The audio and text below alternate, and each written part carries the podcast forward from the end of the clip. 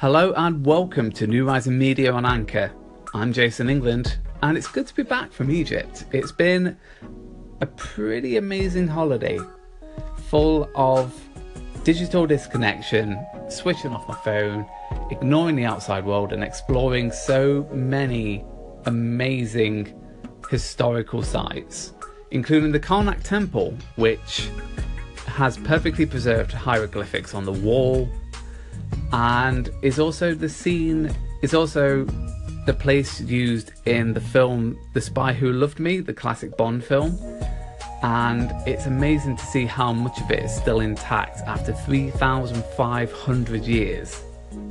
And we also went along to the Valley of the Kings. So, this is where, this is, to anybody else from the outside, it will just look like a set of mountains that are fairly hidden away. This was deliberate, and this was the burial ground of all the ancient Egyptian kings. So it's literally just holes in the side of the mountains, and you walk into them, and they could be as long as a hundred foot. But each one has coloured paintings on the inside of them, going all the way down to the tomb where the sarcophagus would have been held, and it's absolutely mental to see how much detail and how much work went into every single one of them.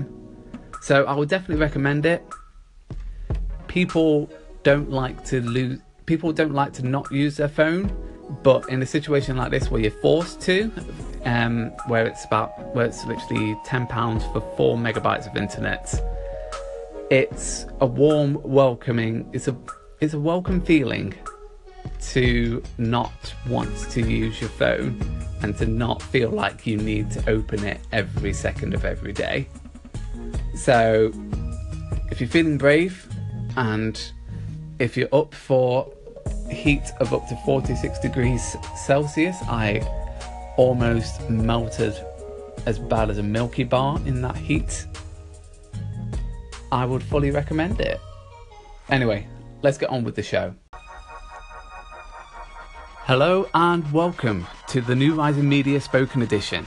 I'm Jason England, and for today's story, we're going to do something a bit more laid back. I've done a bit of ranting over the last couple of episodes, so we're going to take a look at six classic platform games that should be remastered.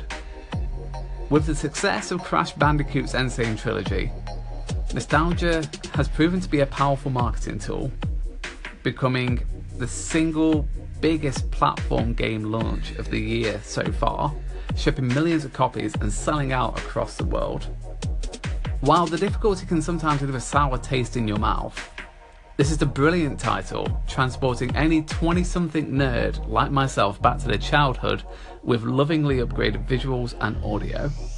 So, after the meteoric triumph of bringing Crash back, one question has been on the lips of many gamers what other colourful characters could be brought back from the dead? What platforms games of old should receive the remastering treatment? And while nobody has an official word on this, no matter what silly, stupid, comment baiting videos you see on Facebook, I've got my eye on you, UNILAD. I really do. My life in the 90s was dominated by platformers, putting me in the best position to list five that are sure to be huge if they returned. by five, I mean six. That was a mistake on my part. Number one is Croc. Flashback to 1997. I was a kid with simple aspirations such as being able to do an ollie on my skateboard. I failed with painful consequences. For Christmas, my mum bought me a copy of Croc, Legend of the Gobbos, and the outside world quickly became an inconvenience that stopped me from playing this. This free roaming platform is a gripping one from the outset, with a perfect blend of jump puzzles, enemy combat, and atmospheric boss fights. Plus, that soundtrack is so chill, I'd love to hear it re recorded. Number two is Gex. If you're going to have a list about bringing anthropomorphic animal characters back from the dead, you can't forget Gex. I got into this trilogy of games rather late on, playing Deep Cover Gecko first on my PlayStation. On the face of it, this seemed to be another run of the mill platformer, but the teen humour, the pop culture references, this slightly more adult presentation made for an enticingly cool game. Which paired with great gameplay, a unique universe, and uses of the word ass to great effect. This would take a bit more work to do, namely updating the references and humour, but it would totally be worth it. And for number three, we've got Earthworm Jim. Fire up the Mega Drive or Genesis for the American readers and pop in a copy of Earthworm Jim. You'll see just how utterly timeless the gameplay is and how the attitude 90s art style has come back into fashion, making this one of the perfect characters due for resurrection. For the love of God, please don't try and add a third dimension. Focus on improving the cel shaded animation of 2D graphics and keep the gameplay as razor sharp as it always was. Number 4 is one you may or may not know called James Pond. Bonus points if you remember it, to be fair. This classic from the Mega Drive was a 2D scroller that was born out of simple rhyming surname connection to create an amphibian antagonist. The premise would be pretty simple. Just upgrade the artwork, soundtrack and controls. Going back to it nowadays, I realised just how clunky the directional controls were. Yes, we've already tried to before, before anybody says, Jason, wait, there's a version of this on PS2. I already know that, but now's the time to ignore this awkward misstep and move forward and bring it back. And at number 5, we have Conker. He came back once on Xbox and he deserves another rebirth. A re rebirth? Conker's Bad Fur Day was nothing short of a transformative middle finger to the crop of childish platformer games at the time. It proved that adults wanted the same colourful adventures that kids did, and that those same kids really just wanted to hear curse words exclaimed by a squirrel.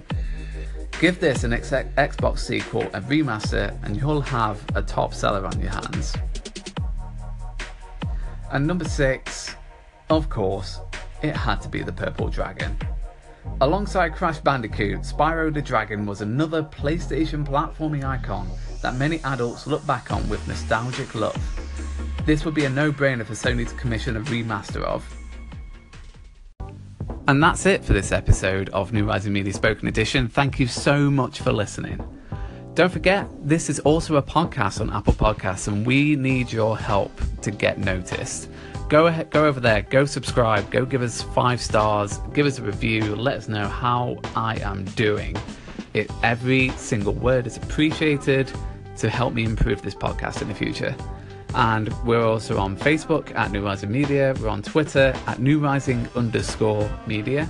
I'm also on Twitter at Mr. Jason England. And you can also find me on Instagram at the same username. All that's left for me to say is thank you. Don't forget to read the latest stories on newrisingmedia.com. Take care. Bye.